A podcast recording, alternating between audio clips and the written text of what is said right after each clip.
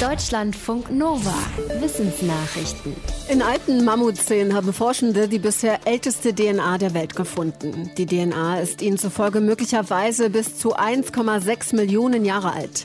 Das internationale Forschungsteam hatte drei Mammutzähne untersucht, die in den 70er Jahren in Sibirien gefunden worden waren.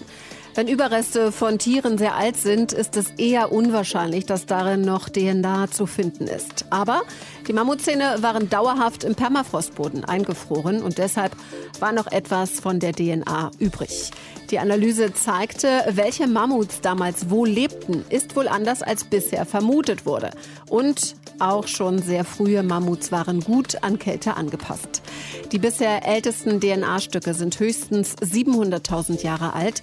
Sie stammen von einem Urpferd. Die Forschenden halten es für möglich, dass man auch sehr alte DNA von Urmenschen rekonstruieren könnte. Der Mars bekommt heute schon wieder Besuch, nachdem innerhalb weniger Tage eine Sonde der Vereinigten Arabischen Emirate und eine aus China in die Mars-Umlaufbahn eingeschwenkt ist, ist heute Abend die US-Weltraumbehörde NASA dran. Sie hat allerdings ein noch anspruchsvolleres Manöver vor. Sie will den Mars nicht umkreisen, sondern einen Roboter auf der Oberfläche absetzen. Perseverance heißt er und soll nach Spuren von früherem Leben suchen und das Klima und die Geologie analysieren. Der schwierigste Part für den Rover ist, von einem irren Tempo für eine sanfte Landung auf der Marsoberfläche abzubremsen. Die NASA nennt die entscheidenden Minuten vor der Landung deshalb auch sieben Minuten des Terrors. Dass die NASA die Landung drauf hat, hat sie aber schon gezeigt. Es wäre der fünfte Rover, den sie auf dem Mars absetzt. In zwei bis drei Monaten will auch China aus der Umlaufbahn des Mars einen Länder zur Oberfläche runterschicken. Die Raupen des Baumwollkapselbohrers würden sich in einem Horrorfilm ziemlich gut machen. Denn während die Tiere sich über die Blätter einer Tomate oder Sojabohne hermachen, unterdrücken sie die Hilfeschreie der Pflanze. Das haben Forschende aus den USA in Experimenten herausgefunden. Laut ihrer Studie benutzen die Raupen ein bestimmtes Enzym in ihrem Speichel, um die Poren der befallenen Pflanzen zu manipulieren. Dadurch können die Pflanzen bestimmte Botenstoffe nicht freisetzen. Mit diesen Stoffen würden sie normalerweise ihre Nachbargewächse warnen und außerdem Insekten anlocken, die die Raupen fressen.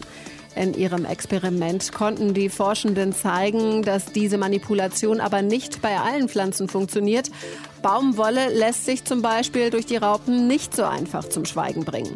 Der Baumwollkapselbohrer ist ein Nachtfalter. Die Tiere gehören zu den wichtigsten Schädlingen im Mais, Baumwoll und Gemüseanbau.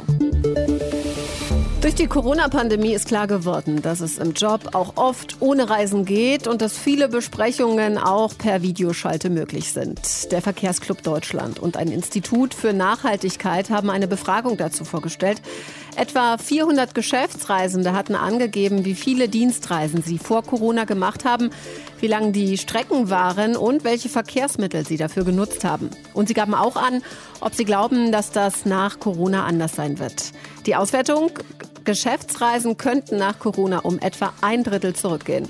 Das würde in Deutschland drei Millionen Tonnen Treibhausgase pro Jahr weniger bedeuten. Dabei haben die Forschenden schon mit einberechnet, dass auch für Videoschalten Energie gebraucht wird und Emissionen anfallen. Ein Beispiel, eine Dienstreise von zwei Menschen von Stuttgart nach Berlin mit der Bahn verursacht 65 Kilogramm CO2. Vier Menschen, die vier Stunden lang eine Videokonferenz machen, verursachen etwa ein Kilogramm CO2. Väter sind bei der Geburt ihrer Kinder in Deutschland im Schnitt drei Jahre älter als die Mütter. Zu diesem Ergebnis kommt eine Untersuchung des Bundesinstituts für Bevölkerungsforschung. Das Institut hat insgesamt 17 Länder ausgewertet. Die Zahlen zeigen, Männer bekommen im Schnitt deutlich später Kinder als Frauen. Bisher wurde das Alter von Vätern kaum ausgewertet und es ging nur um das Alter der Mütter. Deutschland liegt mit den drei Jahren Altersunterschied etwa im Mittelfeld. Die Forschenden vermuten, dass das Alter sich immer dann annähert, wenn Frauen wirtschaftlich und sozial nicht so abhängig von Männern sind. In Ländern, wo das der Fall ist, sind Männer oft deutlich älter als ihre Partnerinnen. Es heißt oft, Teenager, die gegen andere gewalttätig werden, über sie lästern oder sie mobben, haben selbst psychische Probleme oder ein schwieriges Zuhause. Auf dieser Annahme beruhen viele Anti-Mobbing-Programme an Schulen. Aber so einfach ist es nicht.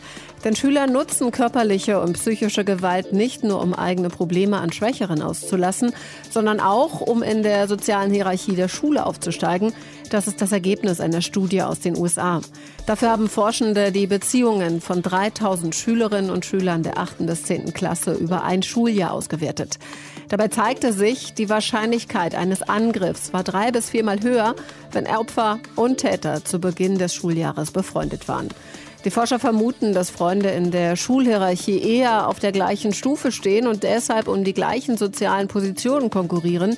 Die Forschenden sagen, Mobbing durch Freunde wird von den Betroffenen als besonders belastend empfunden und ist besonders schädlich für die psychische Gesundheit.